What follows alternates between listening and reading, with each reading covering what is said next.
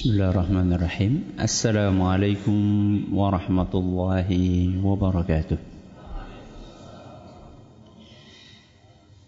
الحمد لله رب العالمين وبه نستعين على أمر الدنيا والدين وصلى الله على نبينا محمد وعلى آله وصحبه أجمعين أما بعد Kita panjatkan puja dan puji syukur kehadirat Allah Tabaraka wa Ta'ala. Pada kesempatan malam yang berbahagia kali ini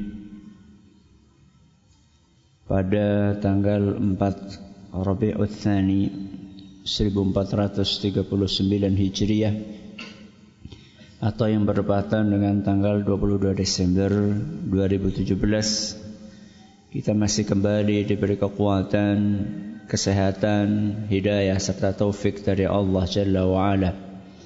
Sehingga kita bisa menghadiri pengajian rutin untuk membahas adab dan akhlak di dalam agama Islam di Masjid Jenderal Besar Sudirman Purwokerto ini. Kita berharap semoga Allah Subhanahu wa taala berkenan untuk melimpahkan kepada kita semuanya ilmu yang bermanfaat sehingga bisa kita amalkan sebagai bekal untuk menghadap kepada Allah Jalla wa Ala. Amin. Salam dan salam semoga senantiasa tercurahkan kepada junjungan kita Nabi besar Muhammad sallallahu alaihi wasallam kepada keluarganya, sahabatnya, dan umatnya yang setia mengikuti tuntunannya hingga akhir nanti. Para hadirin dan hadirat sekalian yang kami hormati dan juga segenap pendengar Radio Fika Insani 88.8 FM di Purwokerto, Purbalingga, Banyumas, Banjarnegara, Cilacap, Wonosobo, Kebumen dan sekitarnya dan juga para pemirsa Yufit TV yang semoga senantiasa dirahmati oleh Allah Azza wa Jalla. Alhamdulillah pada pertemuan yang lalu kita telah membahas tentang silatu rahim ya tentang silatu rahim bahwa silaturahim itu adalah ibadah. Dan ibadah itu tidak akan diterima oleh Allah kecuali apabila memenuhi dua syarat. Yang pertama, ikhlas. Yang kedua, sesuai dengan tuntunan Nabi kita Muhammad sallallahu alaihi wasallam. Kemarin kita telah jelaskan ikhlas itu adalah murni mengharap ridha dan pahala dari Allah. Saat itu kita telah sampaikan bahwa ikhlas ini memiliki indikator memiliki indikator, memiliki tanda. Salah satu tandanya apa? Kita menyambung silaturahim kepada kerabat yang memutus silaturahim itu dengan kita. Apa? Menyambung silaturahim terhadap kerabat yang memutus hubungan dengan kita. Itu salah satu tanda ikhlas. Adapun silaturahim kepada orang-orang kerabat-kerabat yang menjaga silaturahim juga, maka kata Nabi SAW itu adalah orang yang balas balas jasa. Laisal wasilu bil mukafi kata Nabi SAW. Penyambung silaturahim yang hakiki itu bukan orang yang balas jasa. Nyambung manakala disambung. Berkunjung manakala dikunjungi membantu manakala dibantu. Itu bukan penyambung hakiki silaturahim. Wa innamal wasilul ladzi idza qata'ahu wasalah. Atau kama qala sallallahu Adapun penyambung hakiki silaturahim adalah orang-orang yang mau menyambung orang-orang yang memutuskan silaturahim dengan kita. Itulah penyambung hakiki silaturahim. Dan itu tanda ikhlas. Tanda ikhlas. Karena dia menyambung tanpa ada tendensi duniawi. Dia sambung semata-mata karena Allah memerintahkan untuk menyambung. Sehingga tujuan utamanya adalah mencari ridho Allah, bukan mencari balasan. Ya. Sehingga ketika dia menyambung lalu tidak dibalas, it's no problem. Innama nut'imukum liwajhillah. Saya itu ngasih makan kepada orang lain liwajhillah. Karena mengharapkan wajah Allah. La nuridu minkum jazaan wala syukura. Kami lakukan ini kasih makan buat kalian bukan karena kami nunggu balasan dari kalian. Dan juga bukan karena aku mengharapkan ucapan terima kasih dari kalian. Ini silaturahim yang hakiki. Berarti kalau ada orang yang nyambung nggak perlu kita sambung Ustaz. Biar ikhlas Ustaz. Bukan seperti itu maksudnya. Yang nyambung ya tetap kita sambung. Tapi yang mutus berusaha kita sambung. Jadi yang disambung bukan hanya orang yang nyambung. Yang disilaturahimi bukan hanya orang yang mau silaturahim kepada kita. Termasuk orang yang tidak mau silaturahim kepada kita, kita silaturahimi. Ini pembahasan kita pada pertemuan yang lalu. Syarat yang pertama yaitu ikh, ikhlas. Syarat yang kedua, agar silaturahim kita diterima oleh Allah, hendaklah silaturahim itu sesuai dengan tuntunan. Tuntunan siapa?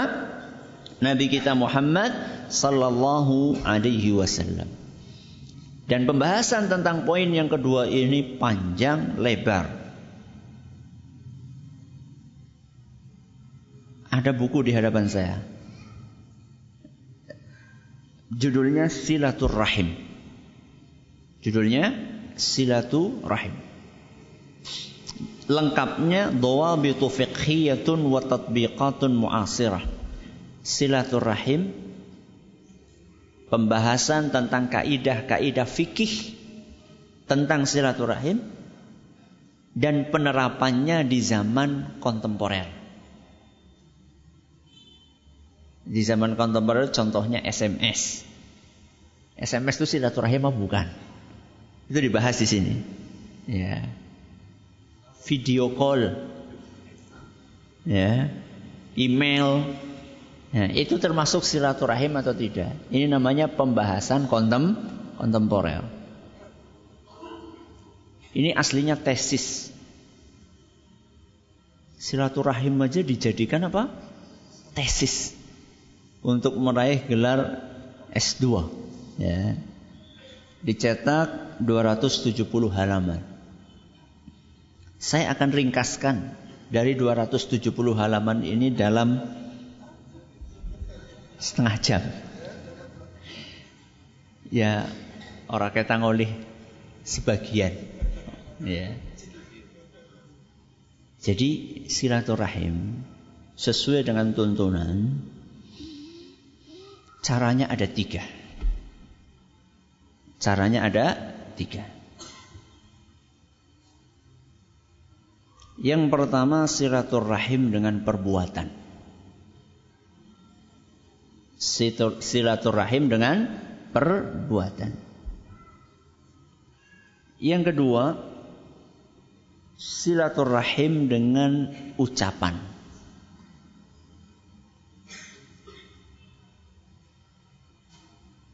Yang ketiga, silaturahim dengan harta.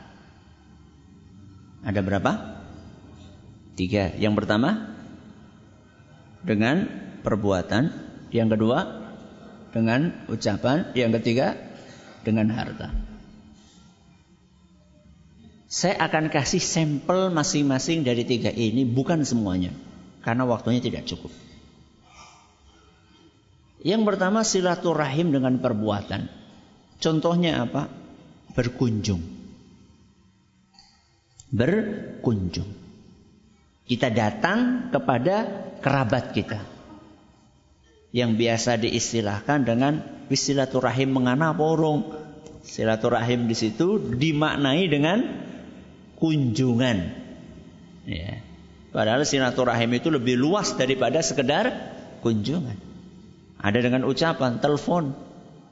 Itu adalah si silaturahim. Cuman silaturahim dengan ucapan.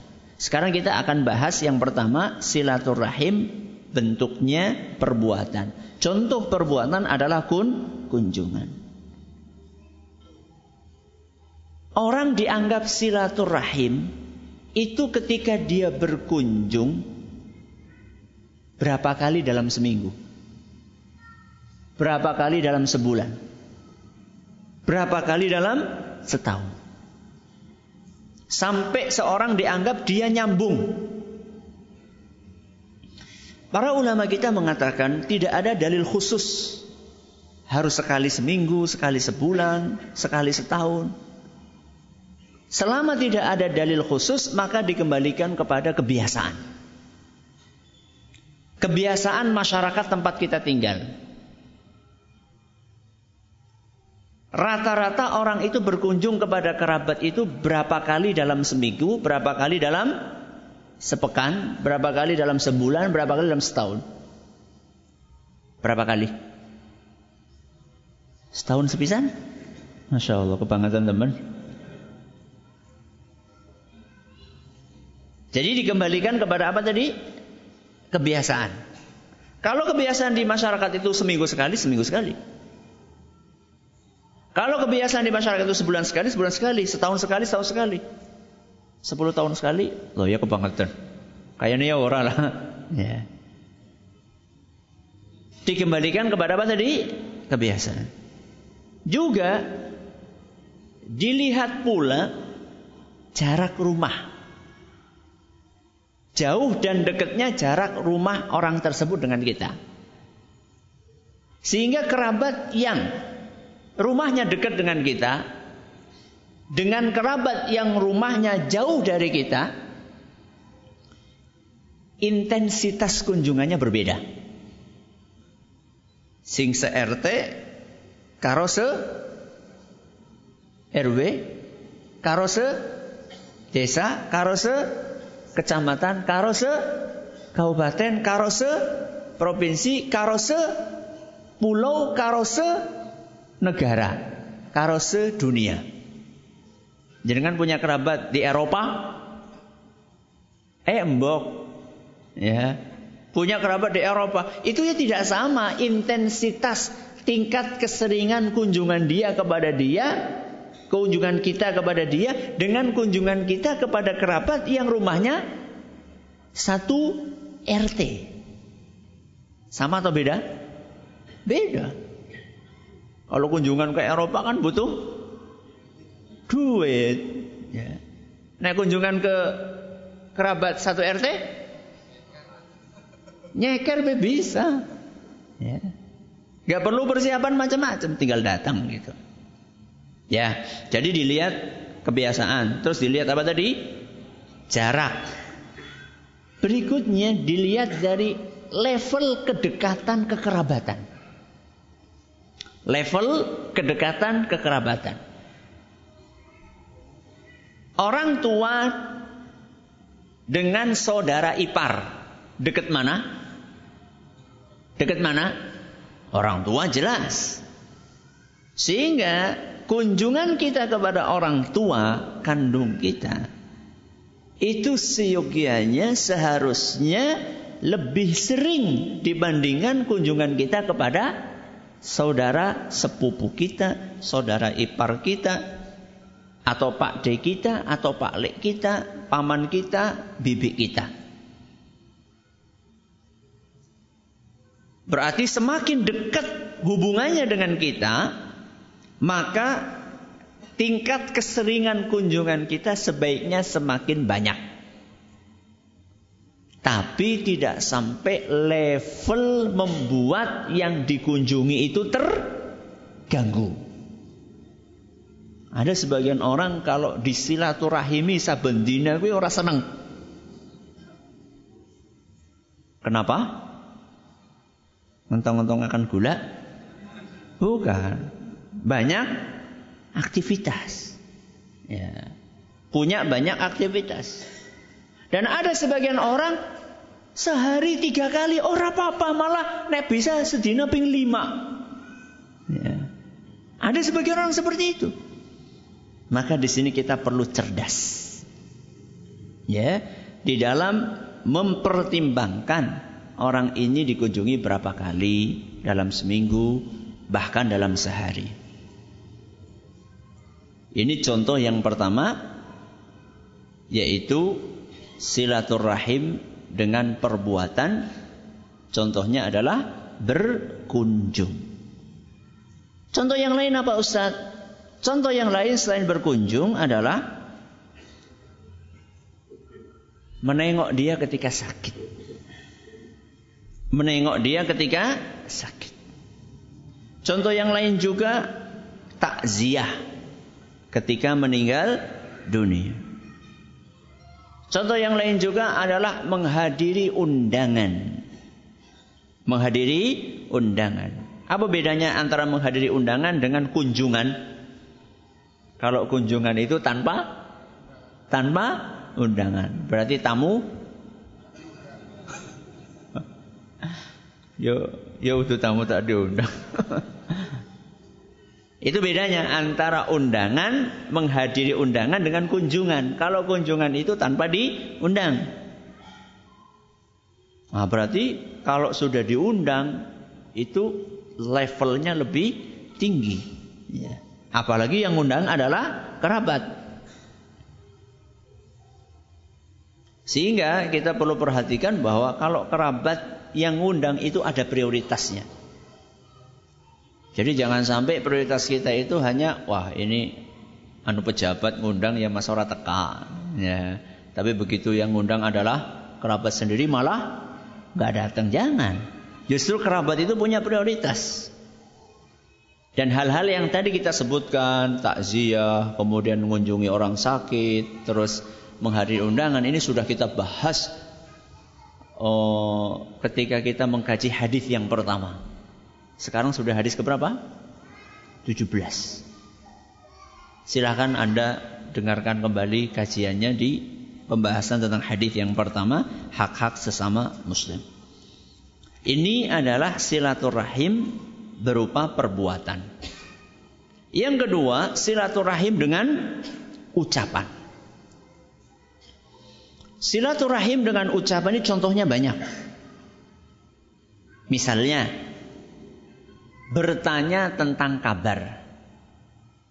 Bertanya tentang kabar. Dan bertanya tentang kabar ini bisa ketemu langsung. Caranya adalah tadi kunjungan. Berarti kunjungan itu menggabungkan antara perbuatan, ucapan, nek gak oleh-oleh berarti harta. Masya Allah, telu-telu ini kena kabeh. Atau kalau misalnya belum bisa berkunjung, maka bisa menggunakan sarana yang ada sekarang. Apa itu? Telepon, SMS. Dan sekarang Masya Allah yang namanya fasilitas untuk berkomunikasi itu sangat dimudahkan. Ada grup apa? WA, WhatsApp, ada grup Telegram, ada grup ini, grup ini. Tidak masalah. Ya. Yang penting di situ adalah sarana untuk melakukan kebaikan. Salah satunya adalah untuk silaturahim, sekedar bertanya gimana kabarnya. Ya. Dan sekarang kan masya Allah biayanya murah sekali. Berbeda zaman dulu. Mau telepon saja harus ngantri. Di mana? Wartel. Warung telekomunikasi. Itu pun juga ngelihat ini nomornya nomor lokal apa nomor interlokal. Aduh. Bisa interlokal. Wis ya, ki pulsanya. Sekarang Masya Allah. Ya. Ada yang program 2000 bisa nelpon. Sepuasnya. Nah itu daripada buat nelpon yang gak jelas, mendingan nelpon silaturahim keluarga.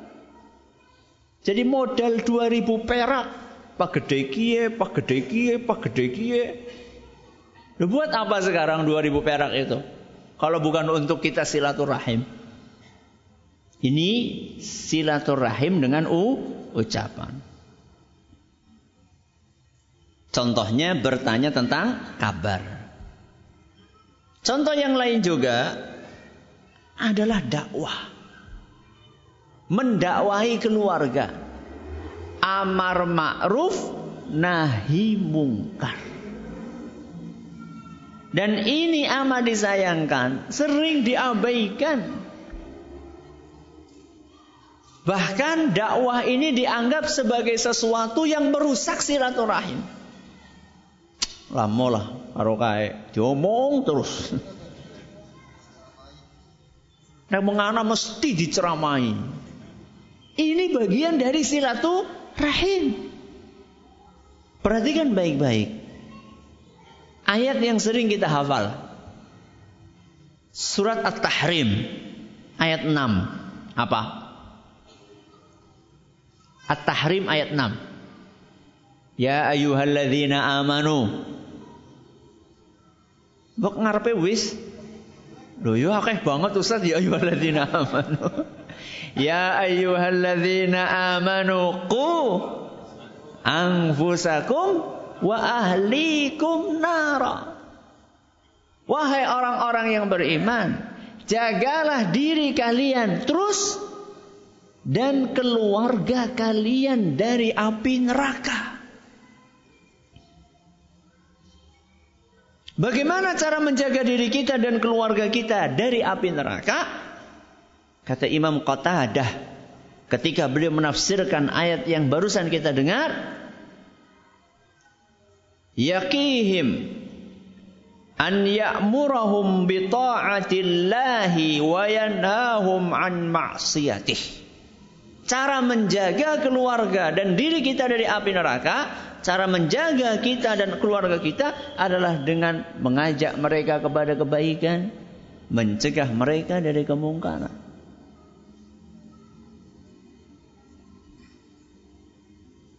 Jadi bukan termasuk orang yang menjaga silaturahim ketika melihat saudaranya melakukan kemungkaran dibiarkan padahal dia mampu untuk mengingatkan. Sudah tahu kerabatnya, mungkin malah bapaknya, mungkin malah ibunya, malah mungkin anaknya. Sudah tahu mereka melakukan kemungkaran, dibiarkan. Itu bukan silaturahim. Coba sekarang kita pikirkan, kerabat-kerabat kita mulai yang terdekat, ayah, ibu, anak, kakak, adik, pak D, bude, pak le, bule. Coba perhatikan, adakah di antara mereka yang masih melakukan kesyirikan? Adakah di antara mereka yang masih melakukan maksiat, masih buka aurat, belum pakai jilbab? Ada? Ada enggak? Anaknya dewek.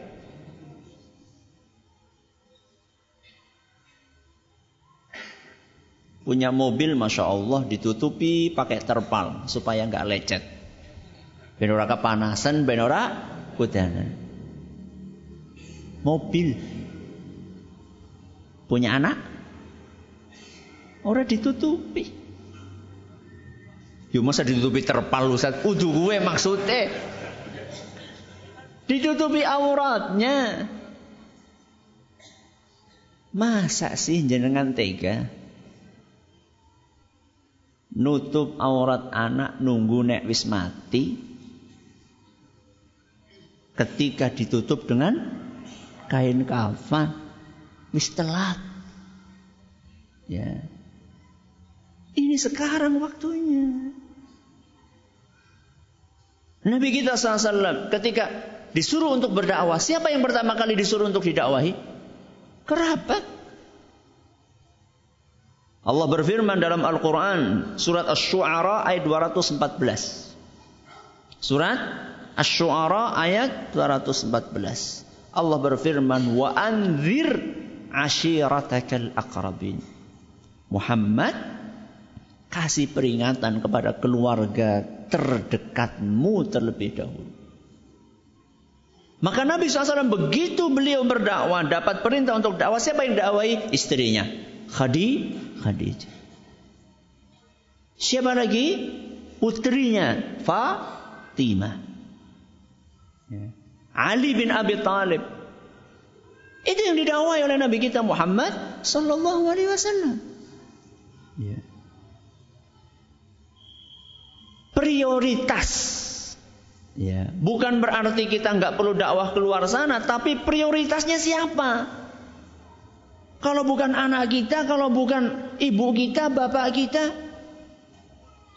Tapi tentunya dengan cara yang dengan cara yang lembut dengan cara yang halus ya sehingga menurut kami ada acara silaturahim keluarga entah bulanan kemudian ada tausiahnya itu perlu dibiasakan ya karena banyak orang itu kalau ngomong langsung itu kadang-kadang ya biasa orang Jawa apa pekewu.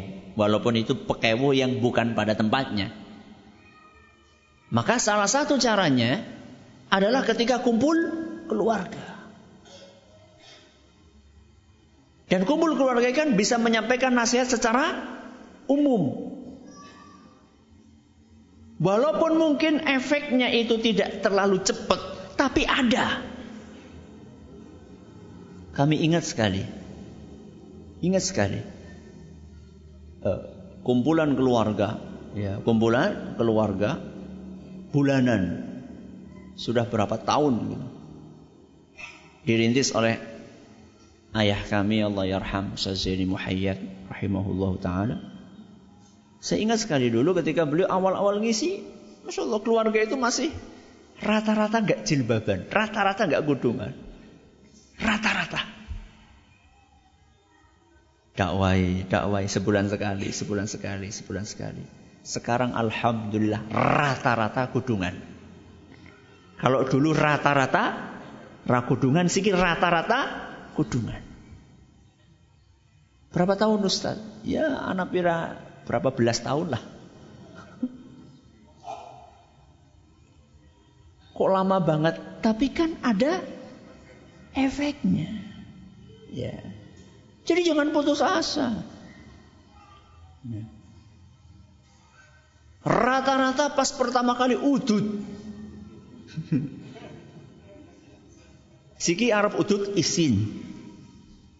Mendingan tau isinnya. Nya Arab udut ya metu itu. Mending apa enggak? Mending. Berarti masih punya malu. Ya. Dan banyak yang sudah meninggalkan. Ini namanya pro proses dakwah. Ya, semampunya. Ini sampel yang kedua. Silaturahim dengan ucapan. Termasuk juga doa. Doa itu juga termasuk silaturahim dengan u, ucapan. Mendoakan saudara-saudara mudah-mudahan mereka mendapatkan hidayah. Mudah-mudahan mereka dikaruniai kesehatan. Mudah-mudahan mereka dijaga oleh Allah dari hal-hal yang tidak baik. Sudah. Berarti kita sudah membahas berapa? Dua. Pertama silaturahim dengan perbuatan yang kedua silaturahim dengan ucapan nah yang ketiga silaturahim dengan harta silaturahim dengan harta. Contohnya bagaimana Ustaz? Contohnya kasih nafkah. Contohnya kasih nafkah. Juga kasih sedekah. Nafkah terus apa? Sedekah. Juga hadiah. Juga hadiah. Dan yang mungkin jarang jenengan dengar dan nanti kita akan tutup dengan pembahasan itu wakaf. Wakaf untuk kerabat. Nanti kita akan baca. Yang pertama apa tadi? Kasih nafkah. Siapa ustadz? Ya terutama yang paling dekat. Anak dan kalau istri ya kasih memang sudah kewajiban. Anak, orang tua. Ya. Dan ini hukumnya wajib. Menafkahi anak dan menafkahi siapa? Orang tua. Menafkahi anak insya Allah sudah umum lah. Saya akan bahas yang menafkahi orang tua. Nabi Shallallahu Alaihi Wasallam bersabda, dalam sebuah hadis yang diriwayatkan oleh Imam Abu Dawud. Dan hadis ini nyatakan sahih oleh Syekh Al-Albani. Inna auladakum min atyabi kasbikum. Anak kalian, wahai para orang tua, adalah mata pencaharian terbaik atau salah satu mata pencaharian terbaik. Apa? Wahai para orang tua, anak kalian adalah salah satu mata pencaharian terbaik. Maksudnya bagaimana? Fakulu min kasbi auladikum. Makanlah kalian dari hasil pekerjaan anak-anak kalian. Yang masih punya orang tua. Yang merasa jadi orang tua. Kising seneng siapa ke? Wong tuane apa anaknya? Wong tua, alhamdulillah rasa pahal mana? Bukan seperti itu. Ketika Anda sudah lanjut usia, sudah sulit untuk bekerja, maka di sinilah wajib, wajib, wajib. Buat siapa? Anak. Laki-laki apa perempuan? laki-laki perempuan untuk menafkahi orang tuanya. Wajib. Berarti kalau tidak dilakukan dosa. Dan perlu saya tekankan. Karena di zaman kita ini banyak potret kedurhakaan anak kepada orang tua gara-gara masalah ini.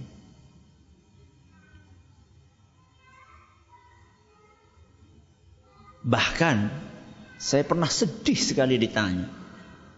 Live. Tentang seorang yang mengeluhkan kakaknya. Mengatakan Ustadz bagaimana saya menasihati kakak saya. Kenapa? Orang tua kami sedih. Sakit-sakitan. Karena selalu ditagih sama kakak saya. Ditagih apa? Orang tuanya ngutang sama kakak saya. Dan belum dibayar-bayar kakak saya terus nuntut kepada orang tuanya. Sampai orang tua sakit-sakitan. La ilaha illallah. Sebegitu pertama kali dengan pertanyaan itu, gak ngira ada anak yang hidup seperti ini di muka bumi. Oh ya ada. Anak yang nagih utang kepada siapa? Orang tuanya. Dan sampai orang tuanya sakit. Ini pasti karena nagihnya ini enggak benar. Lo Anda itu bukan ngutangi orang tua, Anda itu wajib menafkahi orang tua.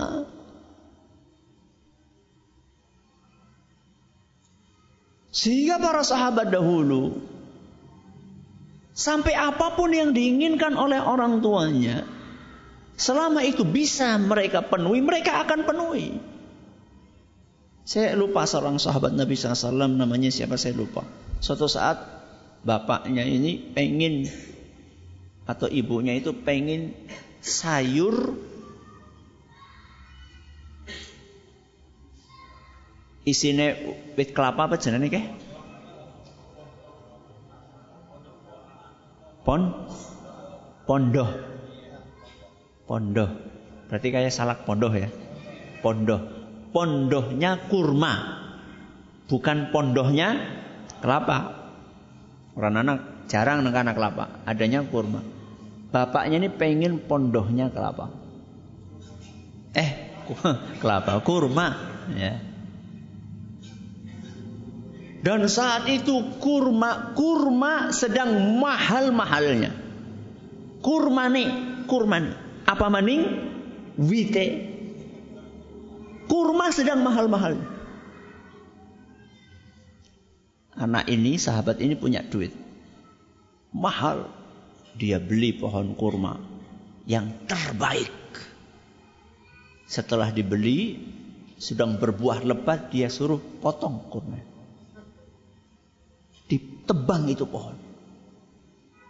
Uh, pada kaget. Duit larang-larang kok. Ditegur. Gue ngapa? Anu Arab jukut pondoe. Buat bapak saya. Bayangkan. Jadi itu bukan minta soto, minta apa? Bakso. Minta gudeg. Yang harganya masih terjangkau. Ini ada orang tua, anak Orang tuanya minta, belikan soto yang di sana. Soto maning, soto maning. La haula wa la quwata illa billah. Regane pira soto 10 ibu? Ya tapi kan sotone sing larang pira larange 20 ibu? 20 ribu mahal buat orang tua. Andai kan ada soto regane sejuta, andai kan ya. Jadi bagi aja dodolan soto regane Sejuta karena sing tuku. Andai kan ada soto harganya sejuta, orang tua kita pengen dan kita bisa belikan. Silaturahim wajib. Ya, menafkahi orang tua hukumnya wajib. Tapi bukan berarti kemudian Anda mengabaikan nafkah wajib yang lainnya anak dan is, istri. Kadang-kadang atau beberapa saat lalu saya ditanya, Ustaz bagaimana dengan seorang anak yang tidak menafkahi istrinya? Kenapa? Karena dia menafkahi bapaknya. Loh, yura jadi. Ini wajib, ini juga wajib. Jangan dibentur-benturkan. Yeah. Ini nafkah kepada siapa? Orang tua. Apalagi ketika orang tua itu sedang butuh. Itu lebih wajib lagi. Nabi SAW mengatakan, Fahum wa amwaluhum lakum idah tajtum ilaiha. Kata Nabi SAW, wahai para orang tua, anak kalian dan harta mereka adalah milik kalian. Apa? anak kalian dan harta mereka milik kalian. Kalian di sini siapa? Orang tua. Ilah tajtum ilaiha. Ketika kalian butuh kepada harta tersebut. Hadis riwayat Al-Hakim dan dinyatakan sahih oleh Syekh Al-Albani. Ini para wong tua senang banget ya. Aku butuh rumah. Le, metu mana? Ki ngomongnya gonyong. ya enggak seperti itu. Ya.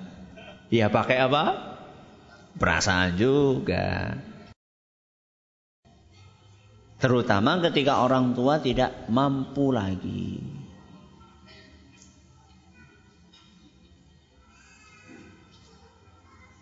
Dan rata-rata orang yang sudah tua itu sulit untuk mencari nafkah. Makanya apa doa Rasul SAW? Waj'al awsa'a rizqi inda kibari sinni.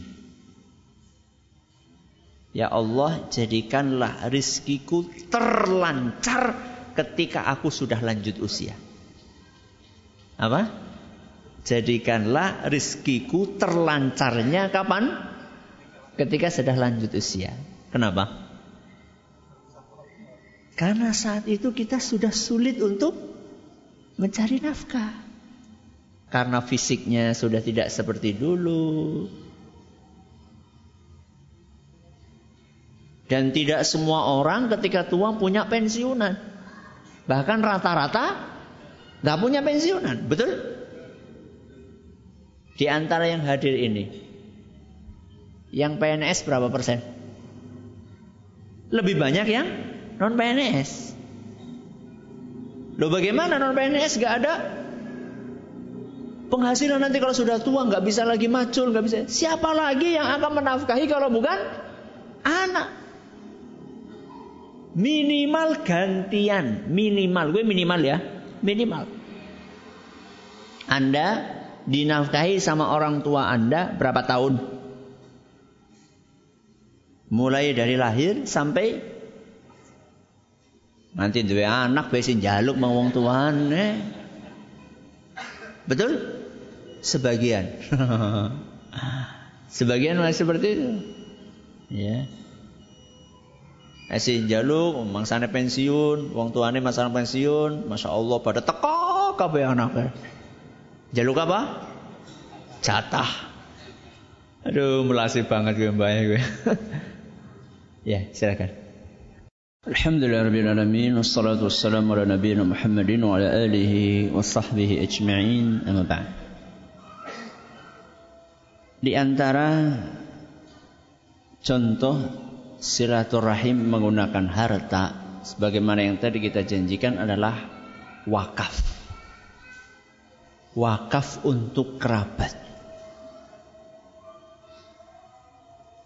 Ketika kita dengar wakaf di negeri kita identik wakaf untuk masjid. Wakaf untuk pondok. Wakaf untuk panti asuhan. Tapi wakaf untuk keluarga baru dengar? Baru dengar? Baru dengar. Padahal pada zaman Nabi SAW sangat biasa. Sangat familiar. Salah satunya sebuah hadis yang diriwayatkan oleh Imam Bukhari. Hadis sahih yang diriwayatkan oleh Imam Bukhari yang menceritakan tentang seorang sahabat yang biasa dipanggil dengan Abu Tolha. Siapa? Abu Tolha. Abu Tolha ini adalah salah satu sahabat yang kaya. Bahkan disebutkan salah satu yang terkaya di Madinah. Di antara hartanya adalah kebun kebun kurma. Punya kebun kurma di sini, di sini, di sini, di sini. Di antara sekian kebun kurma yang paling dia sukai, kita kan punya tanah, mungkin punya tanah di beberapa lokasi. Tentunya ada salah satu lokasi yang paling kita sukai karena strategis terus menghasilkan ya nah Pok kebun kurmanya Abu Talha salah satu yang paling strategis yang paling dia sukai adalah yang berada pas di depan Masjid Nabawi. Strategis gak? Sangat strategis. Secara lokasi strategis dan menghasilkan. Karena kebun kurmanya subur sebab di situ ada sumurnya. Dan Rasulullah SAW biasa minum dari air sumur tersebut karena airnya sangat segar.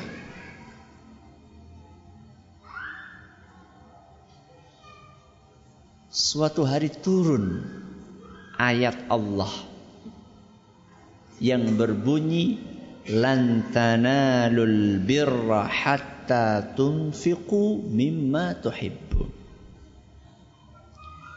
Artinya, kalian tidak akan mendapatkan kebaikan sampai kalian menginfakkan apa yang kalian sukai. Apa? Kalian tidak akan mendapatkan kebaikan sampai kalian menginfakkan apa yang kalian sukai. Bukan menginfakkan apa yang tidak kalian sukai contoh nih jangan mambu.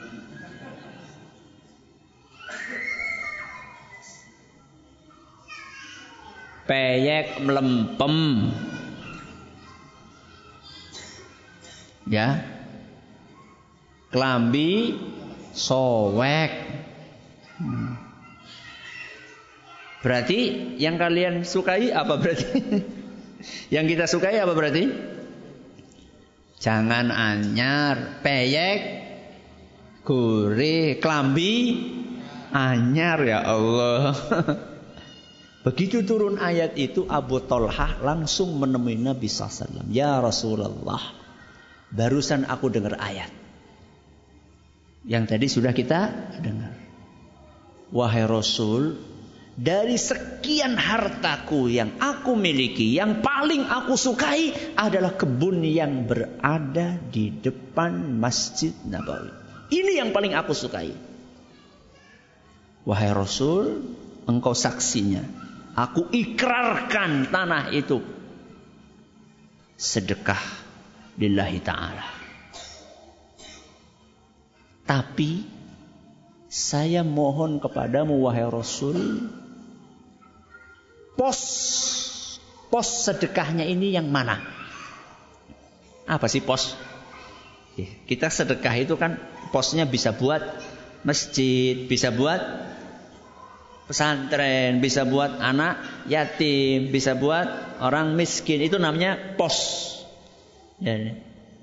Jadi sedekah ini menurut engkau wahai Rasul yang terbaik saya alokasikan di mana? Perhatikan baik-baik. Apa jawaban Nabi SAW? Ini lokasinya pas di hadapan masjid.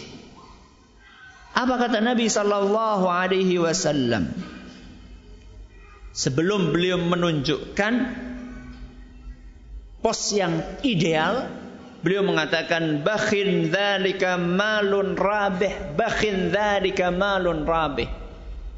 Bakhin itu kalau mungkin dibahasakan kita apa? Ungkapan apa? Takjub kagum. Ini harta yang menguntungkan, ini harta yang menguntungkan, ini harta yang menguntungkan. Nabi SAW mengatakan wa inni ara an taj'alaha fil aqrabin dan aku memberikan masukan kepadamu alokasikan harta ini alokasikan kebun ini buat kerabatmu.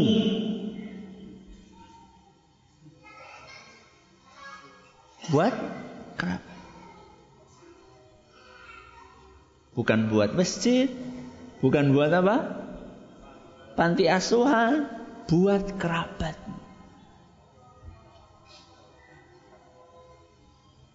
Kalau sekarang ada orang tanah apa namanya strategis kemudian Bismillah saya wakafkan untuk kerabat saya saya bangunkan ruko 10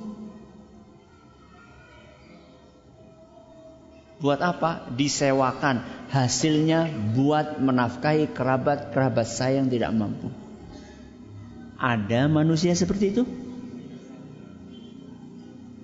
Dean bar pengajian ki anak Dean.